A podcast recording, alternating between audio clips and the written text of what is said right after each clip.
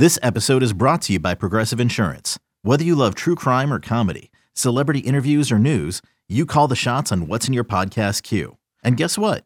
Now you can call them on your auto insurance too with the Name Your Price tool from Progressive. It works just the way it sounds. You tell Progressive how much you want to pay for car insurance, and they'll show you coverage options that fit your budget. Get your quote today at progressive.com to join the over 28 million drivers who trust Progressive. Progressive Casualty Insurance Company and Affiliates. Price and coverage match limited by state law. One, two, three, four. Good morning and welcome into the 24 7 Sports Football Recruiting Podcast. I'm National Recruiting Analyst Cooper Petagna alongside 24 7 Sports Director of Scouting. We've got a special guest, I think reoccurring guest. This might be appearance number three or number four, but Director of Recruiting Steve Wiltfong in with us today. And this is the guy to talk to if you've been following recruiting. It's this time of the year, it starts to heat up a little bit as our friend Josh Pate always like to, likes to say no off season whatsoever. The boys, all three of us, were out in Southern California this past week for the Elite 11 finals, OT7, and a good blend of everything. You get the evaluation along with the scoop, and that's why we bring Steve Wiltfong in. Steve, you're back in the burbs of Indianapolis, my friend. How you doing this morning, Steve? Doing well, man. Five more days till the dead period. So counting it down, then it really becomes commit season. I know we're seeing some guys fly off the board now, and some schools are hot on the trail. Um, but it'll be nice to not have to cover hundreds of visits over the weekends here for a while. I can tell. I mean that that dead period. I feel like you have to have it on like uh, a, a clock down count in your house, right? I mean, it's it's getting to that point where it's just like, okay, guys are flying off the board. You talk about some programs kind of getting hot. I want to start with the program who's the hottest right now. We call him Maybach Billy. He goes by Sunbelt Billy, three star Billy. I don't think you can call him that Blue anymore. Billy? Blue chip Billy, right? There you go. Florida up to number three in the 24 7 sports composite team rankings. And there's a lot of different ways you can start here. But Steve, last night, five star Jamonta Waller from the state of Mississippi. He jumps on the board that helps kind of cement Florida's status right now within the top three, but a huge pickup for Florida. A couple other names as well Aaron Childs, Amir Jackson, a couple other offensive linemen. But what can you tell us about the success that Florida has had over the past week? Well, I think the most exciting thing about what Florida's been able to do um, over the last week is just who they've beaten on the trail. You know, they are winning heavyweight battles, they are beating contenders for blue chip recruits or just, you know, even the the Burrow kid. That's a kid that Georgia fought all the way to the last minute for.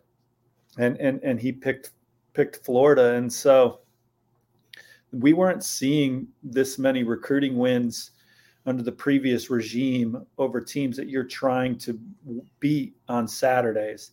And yes, sure, you can have your evaluation recruiting wins each cycle at a place like Florida, but you are not going to recruit 18 to 20 evaluation wins unless you just catch amazing fire in a bottle somehow and win the SEC.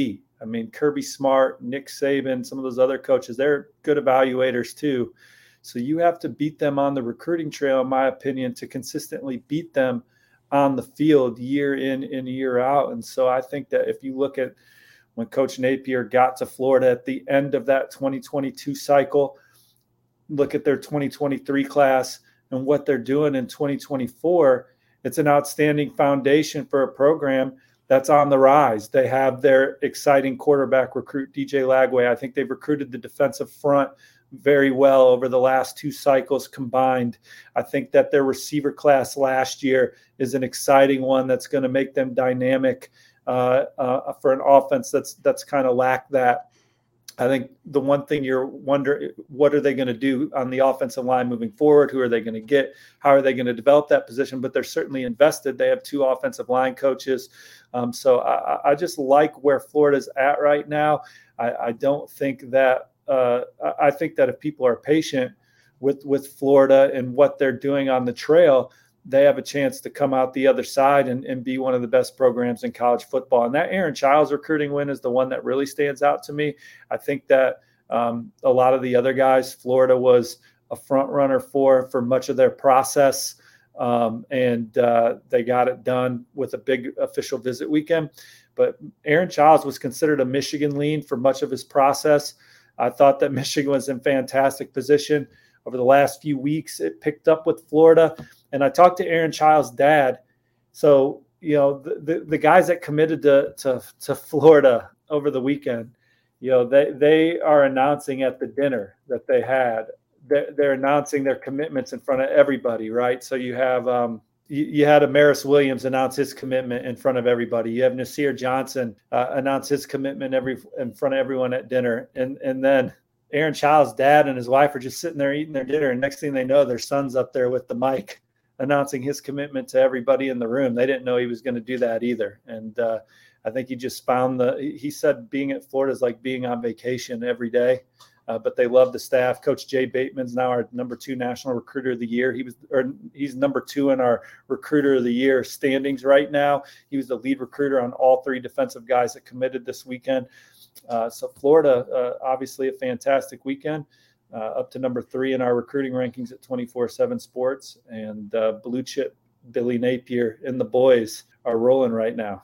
Hey Drew, you got to think. I mean, like you and I were kind of talking about it yesterday, but you know, this morning was kind of like in, in yesterday as well. First time we've kind of all three of us collectively, Steve. I don't know about you, but been able to kind of catch our breath a little bit, and you kind of look at what Florida has done at, at the point of attack and really with their front seven. I mean, it is really impressive in terms of what they're doing in terms of adding a lot of talent and athleticism. Darius Hayes, Myles Graham at the second level. We talked a little bit about Jamonta Waller. Aaron Childs is a guy that's got on and off ball ability.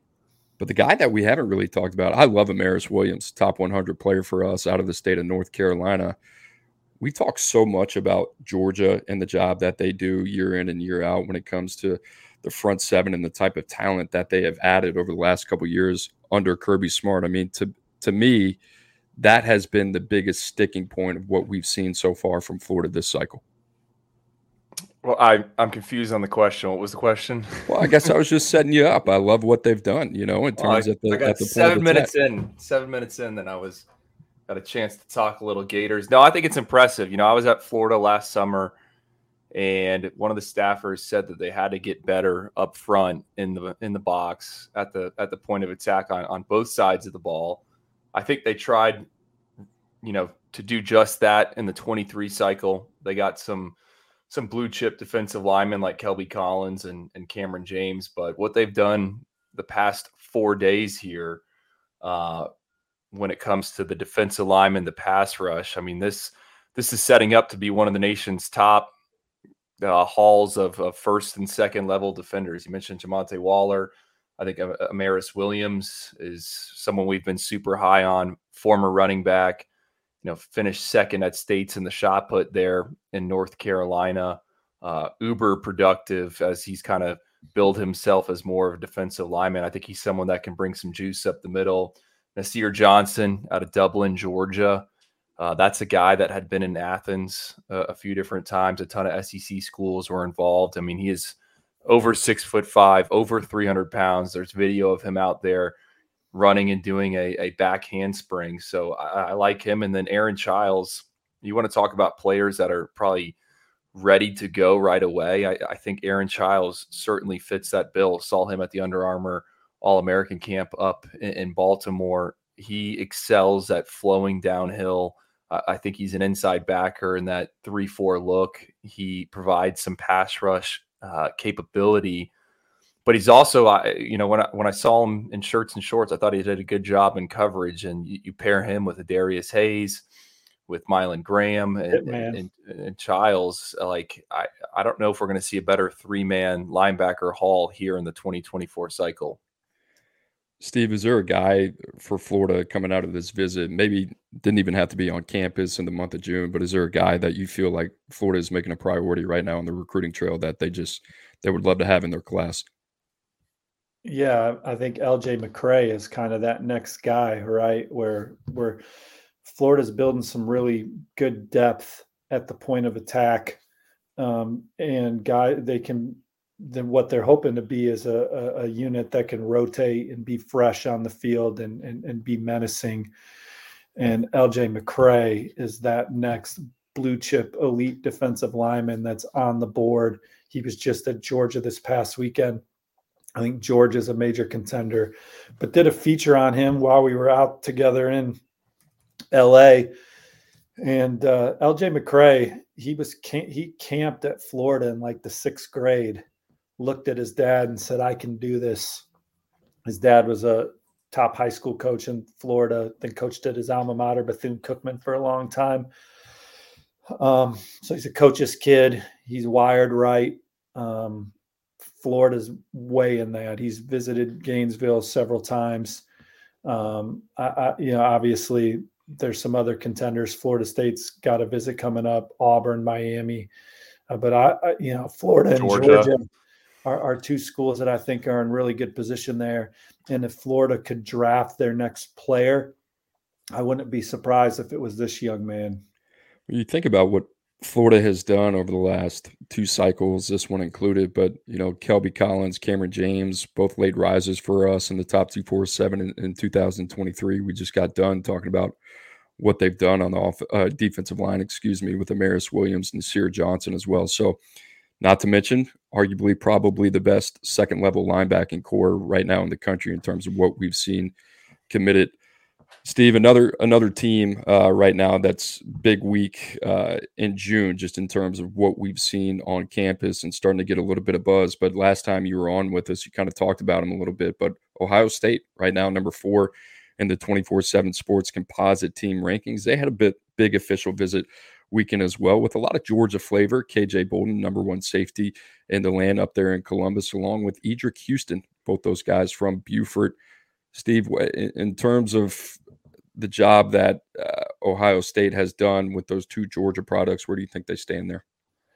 Well, um, I think that they lead for Eddrick Houston. I think that um, they'll have to hold off Georgia and, and Alabama and, and, some programs like that moving forward, but love their position for Eddrick Houston. I think Ohio State's done the best job recruiting him uh, to this point, making him feel like a priority, showing him his place in the program. I think he loves the people, loves Larry Johnson, loves his potential there at Ohio State. And then KJ Bolden's uh, a deal where I've, I've I got Georgia crystal ball there. There's times where I've really liked Georgia's position there and still do, of course, but I think Ohio State has made that recruitment extremely tight at the very least here going into he's at Florida State now, has Alabama this weekend. He's got Auburn for the fall. Um, but I think that Ohio State ha- has really made a major move there uh, in the in the recruitment of KJ Bolden, just kind of reminding him why he loved the place. He's always been high on Ohio State. Went to a couple games last fall, but getting to spend the weekend up there, getting around Coach Eliano, getting around the Ohio State staff. They got to hang out with Chase Young. Dylan Stewart's up there, five star, got to hang out with, with Chase Young. Ohio State's a major player for Dylan Stewart as well. Our colleague Brian Dohn has a story on Dylan Stewart on the 24 7 Sports website right now that you can find on Dylan Stewart's, Stewart's profile where he breaks down all his recent visits. But uh, Ohio State has a great shot to land him. Uh, they're in it for Kobe Black, a five star corner from Texas. I think they're near the top of his list. Guerby Lambert is one of the top uncommitted offensive linemen in America. Uh, uh, he's at Penn State this coming weekend. Notre Dame's in there, but uh, with all the connections that Ryan Day and offensive line coach Justin Frye have in the state of Massachusetts with their time at Boston College, I think they're in good at Catholic Memorial. They got a good shot there. They're trying to flip Peyton Woodyard from from Georgia. I don't know. I, I, I would say that might be a long road, but uh, Jordan Johnson Rebels, another uh, defensive back that was on campus. They have a good chance for. So Ohio State, they got a top five class right now. They're strongly in the mix for some five stars. They got Bryce West and Aaron Scott in this weekend. Uh, so another big weekend uh, uh, coming up for Ohio State. But man, a big needle moving weekend, and we'll see who they can get in the boat from it moving forward. Drew, how and Steve? I mean, I guess it's a it's a two way question, but I mean, we just saw Air Noland in person. Everybody there, in, in terms of even before we got to LA, kind of raves about the type of gravity that he has when it when it comes to KJ Bolden, Bolden and Eddrick Houston. I mean, how much of an asset is he for Ohio State? Air in that recruitment. I mean, yeah, I think he's a guy that everyone in the state of Georgia knows, certainly for sure. Uh, someone that's been on the camp circuit, someone that's won some state titles. I think when you heard Jeremiah Smith speak, uh, whether that be at the opening finals or the Elite Eleven finals. Uh, he continued to bring up how Air Noland is is recruiting him so hard, and and so are some of those other quarterbacks. So I do think it helps um, in in the state there. Uh, I just don't know how much uh, Eddrick and and KJ Bolden's recruitment is going to come down to the the quarterback. But uh, Ohio State continues to invest a ton of time recruiting uh, the Peach State. I remember what was it, last year, Steve Ryan Day on, on his bye week was down at Buford for one of those games, and the, the guy who was there to see, I mean, sure, yeah, Justice Haynes, but it was also KJ Bolden as well. I think it's about a one hour flight from Atlanta to Columbus. So it's, uh, you know, Georgia's always been a bit of a pipeline for for Ohio State, but really that Atlanta airport just makes it easy for for a lot of programs to get in there in Georgia and make some moves. Guys, you're listening to the 24 7 Sports Football Recruiting Podcast. Andrew Ivins, our guest, Director of Recruiting, Steve Wiltfong. Make sure to subscribe to the show wherever you find your podcast, Spotify, Apple. Make sure also to leave a review. Uh, Steve, uh, another program that was kind of generating some buzz when we were out in California, Stanford, right? Now ranked inside the top 10 at number nine under new head coach Troy Taylor. And if you're a fan of the show and don't keep up with Pac 12 football, Troy Taylor, coming over from Sacramento State. But right now, Stanford has 22 commitments. And if I had to guess, I, I, don't know if that's ever happened over the last 10 years where they've had this many commitments at this point of the timeline, that many months out before early national signing day. You know, I know a couple guys over there. I know they're working hard. I think the biggest thing in terms of being able to get guys in the boat is they're being really proactive in terms of the admissions and why that's so important if you don't know i mean that that is the process right it's as, important as the identification in the scouting process uh, when, when it comes to stanford so elijah brown the guy that we got to see uh, one of the most talented quarterbacks in the country arguably one of the best resumes alongside Air Noland, 29 and 1 as a starter he pops for stanford on sunday A couple other guys. I mean, a surprising one. They go down to Mississippi and they flip Chris Davis from Ole Miss, right? The running back out of there in Picayune Memorial. So Stanford kind of getting it done. Steve, I don't, I don't know if you've kind of picked up any uh, crumbs from out there on, on on a little bit of the magic that they put together. But right now, Stanford in an ideal spot inside the top ten in June. No, absolutely. It's very exciting. And, and to your point there, you kind of look at Stanford and, and, and uh, their net i think they're casting a wider net they're more aggressive under this current staff i mean you go back and look at 2021 just 69 total offers go out in our database. 86 in 2022 2023 is 104 they are have already offered 123 prospects in this 2024 class. Now that doesn't mean i think some of their offers are contingent on like young men have to they're tracking for Stanford admittance admittance, but maybe they still have some some boxes to check, but they're on the right path. Um, and then I think they do a good job of helping those young men, making sure that they they gain admittance because it is the hardest place for a, a, a football player to get into, in my experience. Um, but uh, you know they got 123 offers out. They, and then Cooper I feel like they used to only have one big visit weekend. Every weekend they brought in prospects this weekend. So I think is that right? Do you remember? It, it was in way? December too. You know, so it was super. It was super late, but they kind of put all their eggs in one basket under David Shaw. I felt like. Yeah. So now you have you're just having these big official visit weekends, and, and uh, you know it, it started started June second, but they're having prospects in every weekend uh, and getting guys on campus, and and it's it's resonating and and they're hitting. Elijah Brown was obviously a, a big recruiting win for them, jewel of the class.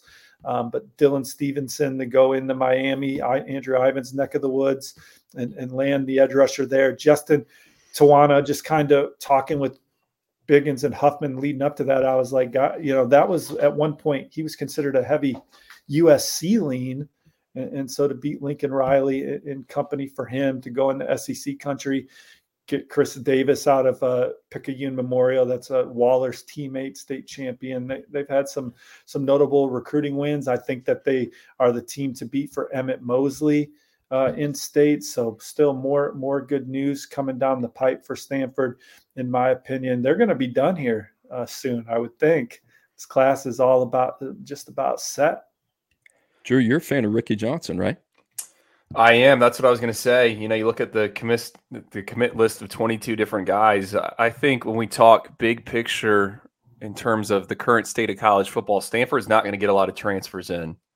It's just kind of the reality, the nature of the beast with the transfer portal, and then, you know, what does the Pac-12 look like a few years from now? I think everyone keeps con- continues to talk up Oregon for good reason. We also talk up Utah, Arizona, stuff like that. But uh, to me, this is Stanford signaling, hey, not let's not forget about us. Elijah Brown jumps into the boat. I love the fit there. Stanford's I, I got to look this up, but I think they're the only school that has had two quarterbacks drafted in the past two years. I mean, you know, think about it like that. Like Stanford can churn out some guys at, at, at a serious position that's not easy to play. And um, Steve brought up Dylan Stevenson, the edge rusher they got from down in in Miami. I think he was at one point a Florida State lean. Uh, Illinois wanted him, uh, and we know what they're doing on the defensive side of the ball. But the, the two guys I would have circled: Ricky Johnson, a wide receiver out of Houston County, uh, Warner Robins, Georgia. So. I, think he's an SEC type of player. You, he put you put on the tape. He can go deep. He can get the football. Would not be surprised if if if he emerged as a weapon for Elijah Brown in years to come. I, I think that is an under the radar pickup, a, a, big deal, a guy that had a ton of interest from other schools. And then Cole Tabb, he is a fun watch. He's from Fort Walton Beach up in Florida's Panhandle. Um, on the smaller side, but but he's kind of electric chunk player um, guy that can do a little bit of everything in terms of being a third down running back, has verified track speed, uh, and I, I, you'll be hard for, hard pressed to find a more productive rusher in the Sunshine State over the past three years or past two years. Excuse me. I think he's got over three thousand yards. So you pair him with Chris Davis, and I, I like the way that backfield is shaping up for Stanford. One Stanford, of the right yeah, go ahead, Steve. Yeah, one of the guys that has not been part of like this Stanford run where I think they have landed 18 guys in June was Chase Farrell out of Oaks Christian there in Westlake Village, California. Oregon wanted him. He was a coveted guy by Oregon. He's got 10 3 speed in the 100 meter dash, committed to Stanford back in the spring. So that was a significant recruiting win that it just seems like a long time ago, but uh, another one where they beat a conference rival for a guy that uh, um, was was coveted elsewhere.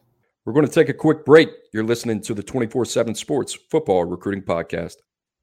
You know, it's only June, but and, and they're at number nine right now. They're a fully capable program, in my opinion, of being in the top 15 year in and year out in terms of contention, right? If they do it the right way. And I think they they have to thread the needle a little bit. We've talked a little bit about the admissions process there, but are there some negatives with the academics? Yes, but if you have the right person there at at the head coaching spot who understands the power of the degree at Stanford, which it seems like they've been able to sell a lot of a lot of guys early in the process. I think you can do it right there. So it's going to be interesting to see. Right now, Stanford number two in the Pac-12 behind Oregon, who is at number eight, sandwiched in between USC, who was off to the Big Ten. USC at number 12. Steve, I want to talk a little bit about USC. They picked up another commitment this weekend from St. John Bosco defensive back Marcellus Williams. You pair him with Dakota Fields. You kind of like what they're doing on the back third of that defense. And then, you know, a big visitor weekend as well. I feel like USC kind of starting to stretch their wings nationally, which is what they're known for. Mike Matthews on campus, Draylen Miller, Ryan Pellum, Marquise Lightfoot, Jason Zandamela uh, as well, and a handful of other names. But Steve, any insight on what USC was maybe potentially able to make a move with a couple of these guys this weekend? Well, our colleague, our buddy, your co-host Andrew Ivins out in front on the Zandamela stuff hit me over the weekend before going into the visit and said that he, you know, was hearing from his neck of the woods that USC was trending there, talking to people post visit I, I certainly gathered that and, and, think that USC is in tremendous shape for arguably the number one center in, in the country, certainly one of the top interior offensive linemen they got a great shot at those receivers, Pellum Matthews and, and Draylen Miller. Miller's back at A&M this week. Uh, LSU's had some momentum in that recruitment, but it's going to be interesting to see what happens coming out of that A&M visit for Draylen Miller. Um, and then Pellum's down to USC in Oregon. Um, but uh, USC, they got a great chance to land Marquise Gallegos, who was there this weekend. Mike Roach, our, our colleague on the national team who lives in Texas, has Ty Anthony Smith uh, out of Jasper High there in the Lone Star State, trending towards USC as well. So the Trojans uh, are strongly in the mix for a lot of the guys that they had on campus this weekend. Jason Zandamela, that would be uh, quite the win. And I, I have been hearing some USC buzz on him before he even showed up in Los Angeles. And uh, what's crazy is his his dad is in where, where is he from again? Is it is it Mozambique? Am I getting that right? I always, always get it confused. You were uh, the one telling me, brother. um, he is from well, regardless. USC was trying to get dad out on the visit, and there was talks of a 30-hour flight for that official. I don't think it ended up happening, but USC was prepared to make that happen, and I think that says a lot. When I just say a 30 hour flight. Can I? I don't mean to cut you off, but like, can it get longer from one point in the world to another? I mean, like, are there longer flights than 30 hours? I don't, I don't think it's a direct flight though. No, right? I, I, yeah, I don't think that. But just I'm even like saying like travel. Like, what, what is further? Like, then how long does it take to get to India? That's like over I've a day. done this right? before. I think the first time we brought up Zandamela, I had to look it up on on a map where Mozambique is. I mean, it's it's uh Drew, I think you were pretty good with this. It's a little west of uh, Madagascar in South Africa. So, yeah, that's a. I don't know if they got a direct shot to LA. I think you're like you're like flying trip. to like Cairo, to like New York, to LA. little hop, skip, and a jump. Yeah, but I, you know, I was asked some questions about USC and, and their kind of efforts, and I think what's notable about what USC is doing is it's very clear that they're going to be as aggressive as anyone in the transfer portal and they're going to pull in a lot of those guys, right? I view that kind of as the free agency, but the formula to get to the college football playoff, or at least that 14 playoff, is you got to develop in house, right? You still got to recruit the high school ranks and, and hit on some of those prospects. And, and when I look at USC's commit list, I think it's impressive how they are recruiting nationally. Like it makes sense that USC is able to do that. But to me, it feels like the Trojans brand is back. And I remember this conversation I overheard at the OT7 finals on Sunday. I don't know who the kids were. I mean, obviously, most of the, the prospects there are talented, but it was a collection of kids and they were just rattling off all the wide receivers that are currently at USC. Then the kids brought up hey Caleb Williams and Lincoln Riley they they score points and I think in this this current era you know kids want to go places where it's exciting LA is a big market obviously that plays in with the NIL but you got Lincoln Riley there you got a guy who just won a Heisman trophy it, it just feels like for the first time in a while like USC is cool it, it reminds me of when Reggie Bush was there and and all these kids around the country are interested and the, the two commitments that stand out for me Walter Matthews, big tight end or jumbo athlete. I don't, you know, I don't know what you really want to call him. They get him committed last week. We show up to the Elite Eleven. He was the biggest skill player there. I mean, he is a, a monster of a human. USC usually can't get that type of guy, and I don't know what role he plays. I wouldn't be surprised if he kind of emerges like a, a sixth offensive lineman, kind of like a Darnell Washington type, but he can certainly play. He's explosive, very rare. And then Cameron Fountain, the uh, defensive lineman, edge player out of out of Atlanta. I mean, getting him locked up, you know, usually you're you're searching for that in the transfer portal. So if they can develop him, I mean, that is a that is a big addition. Lincoln Riley's obviously one of the best coaches in college football. What he did at uh, Oklahoma um, taking them to the playoff three years, the Heisman trophies, and all that. But US uh, USC and Texas have kind of been the same to me. Boys, would love your opinion on it. Um, they've had flashy skill players. They've had some of the best quarterbacks in college football. they've had high ranking recruiting classes. And when you go back and look at those recruiting classes, it points to those areas skill, quarterback. For USC to make that jump from from 10 11 win and USC damn near almost made the college football playoff this year by the way but I still I, I think they would have been early in their maturation as a program. It's going to come down to what they can do around the line of scrimmage to compete with you know the Georges and, and, and stuff of the world and, and changing a culture of toughness really in general. Like those have been soft programs that are not getting players drafted around the line of scrimmage. USC goes and gets Josh Henson as their offensive line coach. He's a stud. They're in on some guys. I think USC loves their offensive line class. They got last year talking to Lincoln Riley recently for a story we did on their number one class in the Pac 12 I think that offensive line group that they they got in there was uh, undercover really good. But that's that's right. That's that's where Texas and, and USC are continuing to get better. Right, is a, around the line of scrimmage. We've seen them get skill players and quarterbacks. And I think both those schools changing conferences is only going to make it easier for them to get those point of attack players. Like I know I asked you, Steve, this past weekend, you look, they bring in obviously Jason Zandamela, who you know isn't really from Florida, but he's at a he's at uh, Clearwater Academy International, which is a hub for international prospects. But Marquise Lightfoot out of the Chicago area, you know that is a, a Big Ten stronghold. He visits a, a, top two four seven edge rusher for us. Darian Mayo, uh, a big six seven defensive lineman out of the DMV. I, I would say that's traditionally a Big Ten stronghold, and I know USC. And Drew, I did talk to him last night. You asked me the other day about that, but he did get back to me. So yeah, and he was there. Mm-hmm. Yeah, yeah. I I just think, and then you look ahead to this weekend. I think USC's got a pair of offensive linemen set to visit from Pennsylvania. Another another Big Ten stronghold. They got the linebacker Elijah Newby out of the New England area. That's a Big Ten stronghold. So when we talk about conference realignment, I you know I think that move is getting them. I don't want to say like a, a seat at the table, but it's making it easier to talk these kids into to making the trek out to LA. I think it's it's forced their hand a little bit.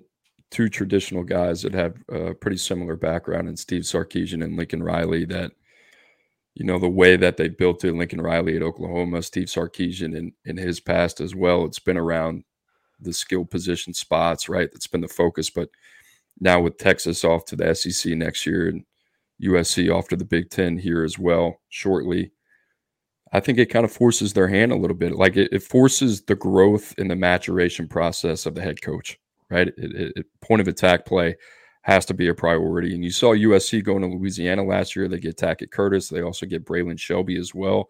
I like some of the things. They've been super active at the point of attack on both sides of the line of scrimmage in the transfer portal.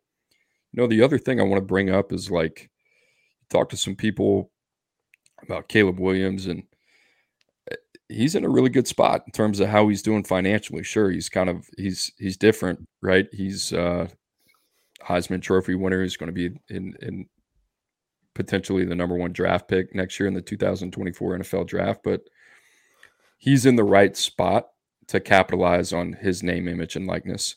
I don't think that is lost on any of these prospects that are hearing from USC as well.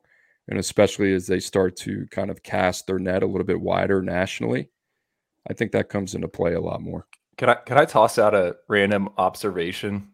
Just when talking about like college players now, and again, we were out at the Elite Eleven and OT7, and there were some USC guys I think hanging around on on the sidelines, and then I saw another individual. I knew it was a, a someone, right? I knew it was either a college guy. Mm-hmm. Turned out it was an NFL guy, and it was Greg Newsome. He was hanging around watching, but it used to be you could separate the NFL players from you know the college players just kind of based on like the clothing and like the accessories they had in, in street clothes uh, that separation has quickly evaporated. Like i can't you, you you no longer know if a guy's standing there if he's a college guy or if he's an nfl guy.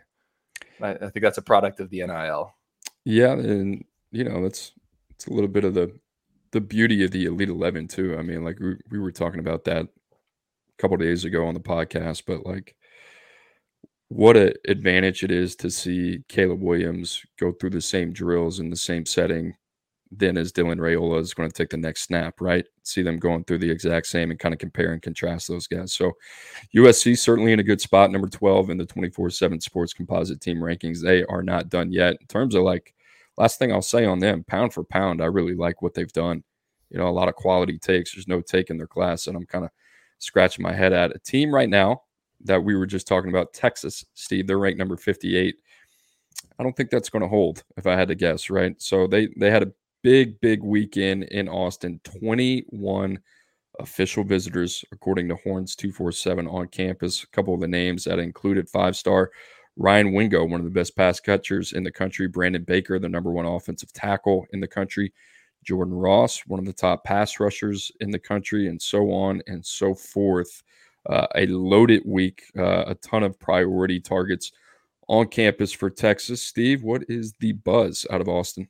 Well, they landed top 247 receiver Freddie DeBose. They also uh, scored a commitment from Santana Wilson, a cornerback out of Desert Mountain High in Scottsdale, Arizona. You know, a couple crystal balls in the favor of, of Texas.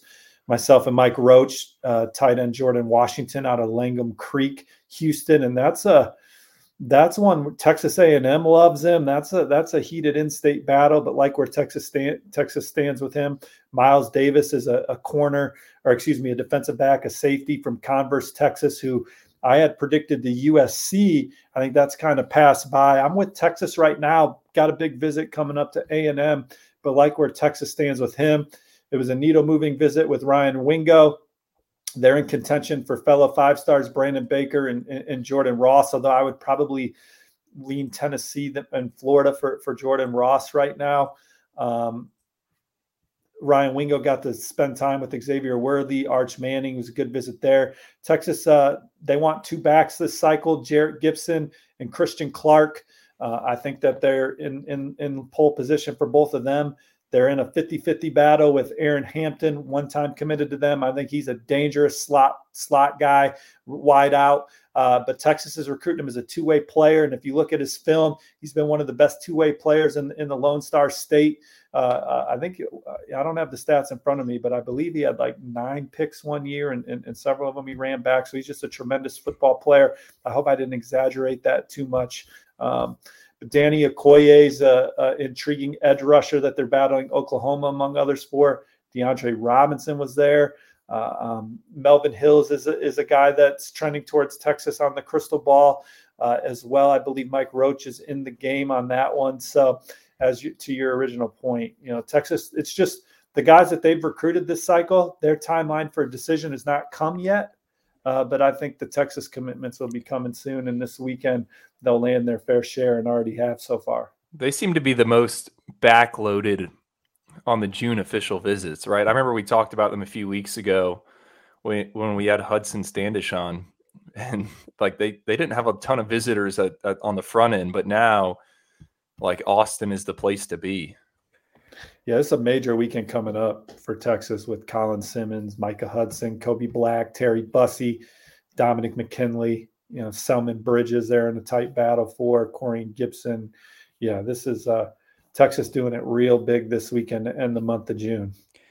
Drew, is there one guy that you know maybe Steve mentioned or or didn't mention over the next you know two weeks what we saw Texas have on campus over 21 prospects this past weekend, and then another handful coming up as well. Is there is there one guy that kind of piques your interest and say, "Wow, I'd love to see that guy in, in burn orange"?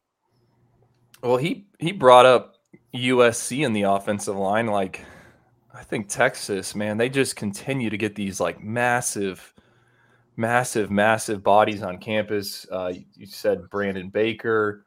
Um, I think DeAndre Carter is he going to visit during the season? Right, the two guys out of out of Mater Dei. And then I, I've heard behind the scenes, there's a ton of fans on the college side of Nair Daniels, who is listed at 6'8, 340 pounds. I mean, what was it last year? They had like four offensive linemen over the the 320 mark. Yeah, they've reinvented themselves on the offensive line. Those two cycles, two years ago, was the best offensive line class in the country, and then I think they landed like six guys last year, and most of them were over 300 pounds, and just they got a type that they're looking for, and I just like that.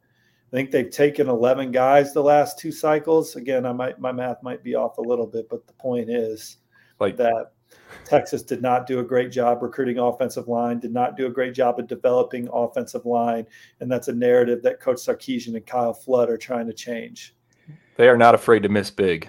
And I do have two uh, two two visitors I wanted to ask you about, and I know I'm putting you on the on the spot here, Steve. But first one's Jaden Jackson, uh, interior pass rusher out of IMG Academy. He was just at what Miami. I know he's going to get to Texas. I've heard Bo Davis and those guys love him. So anything you're hearing there, and then the other one would be Micah Hudson, who did he just visit or he's going to visit? Just at Texas Tech, at Texas this weekend. I think that around Lubbock, they feel really good about their chances to land Micah Hudson, and so um, that would be in, that'll be interesting. Texas Tech is is a is a program that's subtly been on the moves in our rankings. Boys, they're up to number 19. They have 13 commits. Their average ranking per commit is a very very solid 88.67 and uh, they're trending on the crystal ball for several guys. Micah Hudson, I would not be surprised if he ultimately ended up at Texas Tech, but obviously Texas is an adversary on the trail. They get him this weekend. And Jaden Jackson, Drew, you and I talked about him after IMG's pro day. You got a chance to see him. He was a, a beast that day. Uh, he's over 300 pounds. Um, but I think that one of the traits that people really love about Jaden Jackson, and you wrote about it that day, we just discussed it. Um, he's a great leader. He is one of the leader of men in that IMG locker room. And that is a trait in addition to his physical traits that make him a coveted guy.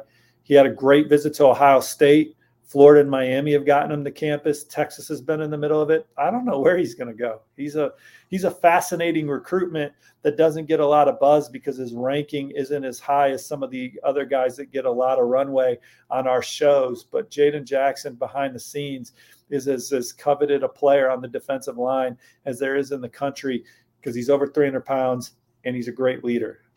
He's like, uh, you know, at, at the after early signing period, we get into that next window before the traditional national national signing day. It's like the three star getting the five star treatment, and we'll see where Jaden Jackson finishes in the rankings. I remember last go around we were talking about getting him into the top two four seven.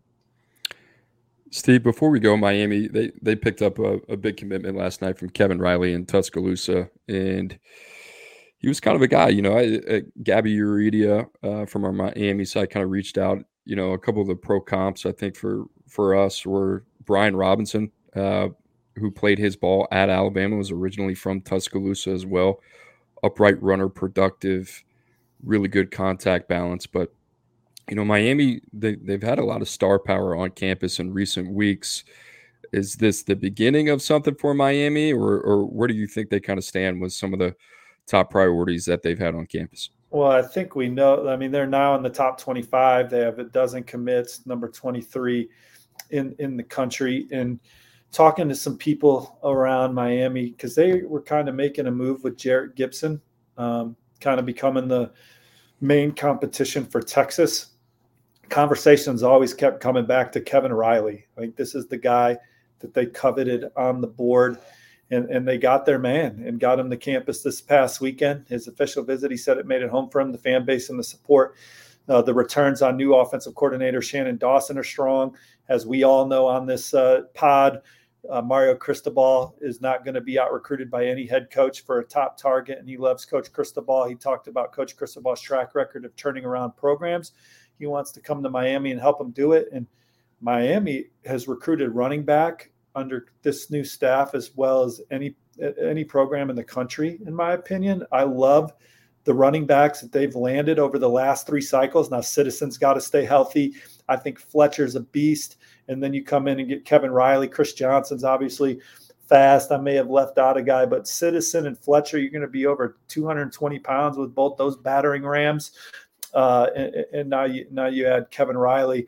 They've done a, a fantastic job of reshaping that running back room and, and, and certainly the tight end room. And then when you just talk about um, you know guys that they're in on moving forward. Uh, they're in the thick of it for David Stone. They're in the thick of it for Dylan Stewart. I think they lead for Justin Scott. My crystal ball is on Miami for JoJo Trader. I think they're on the short list for Ryan Wingo. You know, Aiden Breland, they have a really good shot at. Um, so those are just that's just the five star rundown for Miami. Zaquan Patterson, I would say they lead for him. Drew out of out of Chaminade Madonna.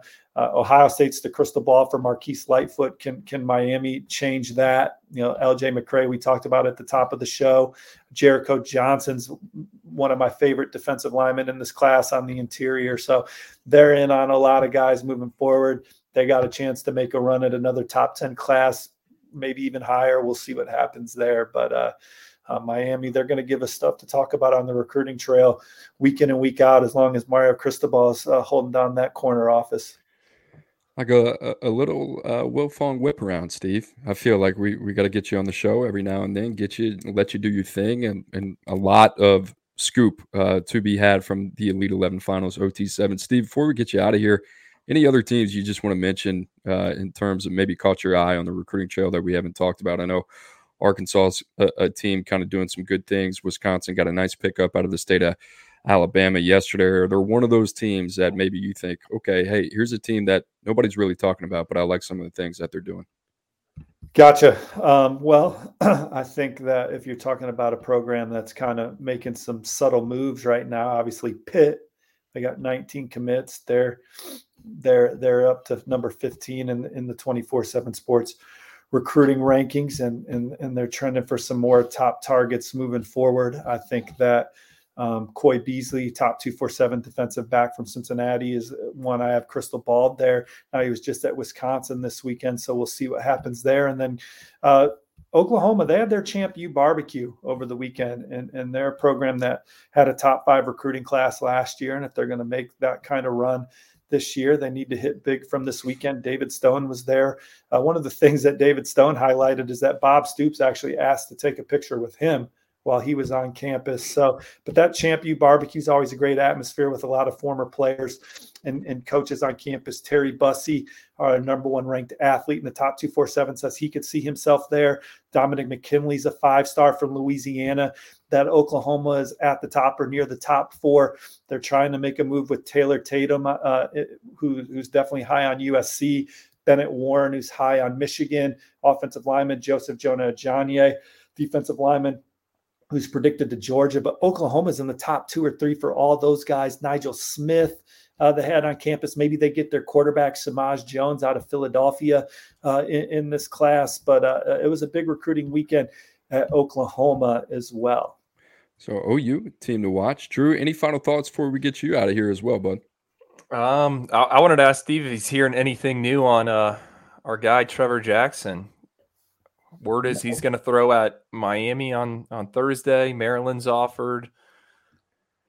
Well, I think we know how that throwing session is going to go at Miami, right, boys? I mean, we just watched the young man throw for a few days, and, and Andrew, I think that you would have offered him a scholarship at just about any program that you worked at. Because look, we were at Battle Miami back in January, and I, you know, I, I watched. I don't remember all the exact details, but you knew Trevor Jackson was good in January. Um, you had seen him, you'd been around him, and you were excited that I got a chance to watch him play. And he had a good, good seven on seven showing there. I don't remember what kind of love we gave him at Miami Battle, but none of this is any surprise to you. If anything, it's more a surprise that he already doesn't have some of the offers that he has to go throw somewhere. I think is kind of our take at this point, right? Well, he's a kid. I, he's not afraid to lace it up and show up with his football. I mean, he is camped everywhere, and uh, I think that makes him unique. He's look Miami. Uh, he's. I didn't know you broke news to me. I didn't know he was throwing at Miami this week. I if he doesn't leave Miami with an offer, I'd be surprised uh, based on watching him at Elite Eleven and then seeing him prior. And you know, Texas A&M had him in camp, loved him um, recently. Uh, obviously, Maryland's still looking for their guy.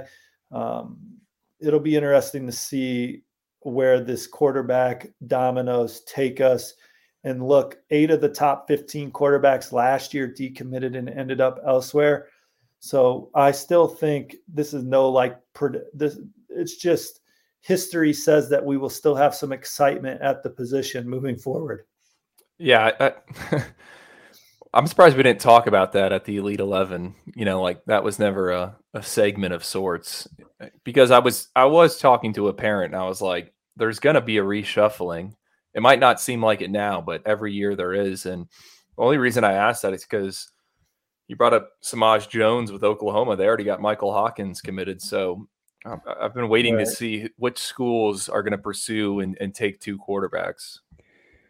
The, yeah. the the longer Trevor Jackson waits, it almost feel like his stock is going to continue to rise, right? I mean, and I, and I think it's going to be interesting. Who is going to be that team? I'm going through the the top 30 right now, the 24 seven rankings, and majority of these guys have their signal callers, right? And even Miami, who's going to have them throw, they already have Judd Anderson in the boat, right? So that would be their second quarterback. Right. And Judd Anderson's got a lot of upside. He's a talented guy that can really rip it. Um, but I mean, like Trevor Jackson, I think uh, yeah, I'd love to have him if I'm Miami. If you got a scholarship and you're Miami and that quarterback position has been somewhat like evasive, right? Like yeah. I'm trying to take as many chances as possible to get no the right guy. question. Until you get that room completely figured out every year, you just try and create as much competition as you can in that room little Miami quarterback talk to end the day right here on this Tuesday. Guys, we appreciate you listening. Like I said earlier, make sure to subscribe to the show, Apple, Spotify. Also, leave a review and a rating. If you like the show, you like Steve as a guest, make sure to say you do. We love that. So, for our director of recruiting, Steve Wiltfong, for our director of scouting, Andrew Ivins, and for our producer, Lance Glenn, I'm We'll see you tomorrow.